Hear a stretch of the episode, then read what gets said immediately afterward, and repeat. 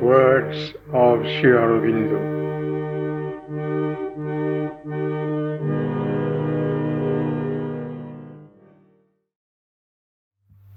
On faith.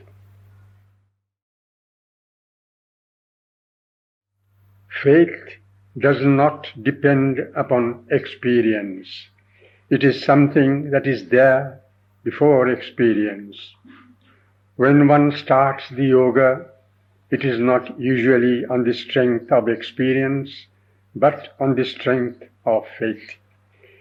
It is so not only in yoga and the spiritual life, but in ordinary life also.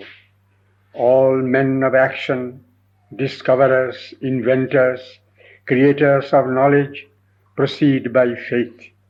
And until the proof is made or the thing done, they go on in spite of disappointment, failure, disproof, denial, because of something in them that tells them that this is the truth, the thing that must be followed and done. Ramakrishna even went so far as to say, when asked whether blind faith was not wrong, that blind faith was the only kind to have. For faith is either blind or it is not faith, but something else, reasoned inference, proved conviction, or ascertained knowledge. Faith is the soul's witness to something not yet manifested, achieved, or realized, but which yet the knower within us, even in the absence of all indications, feels to be true or supremely worth following or achieving. This thing within us can last even when there is no fixed belief in the mind, even when the vital struggles and revolts and refuses. Who is there that practices the yoga and has not his periods, long periods of disappointment and failure and disbelief and darkness? But there is something that sustains him and even goes on in spite of himself because it feels that what it followed after was yet true. And it more than feels, it knows. The fundamental faith in yoga is this, inherent in the soul, that the divine exists and the divine is the one thing to be followed after.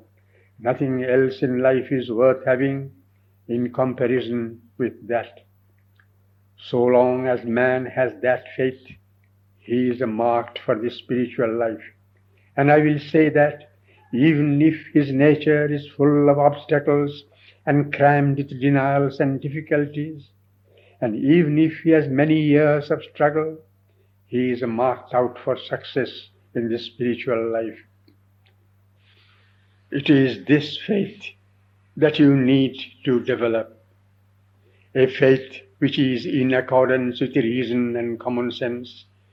That if the divine exists and has called you to the path, as is evident, then there must be a divine guidance behind, and through and in spite of all difficulties, you will arrive.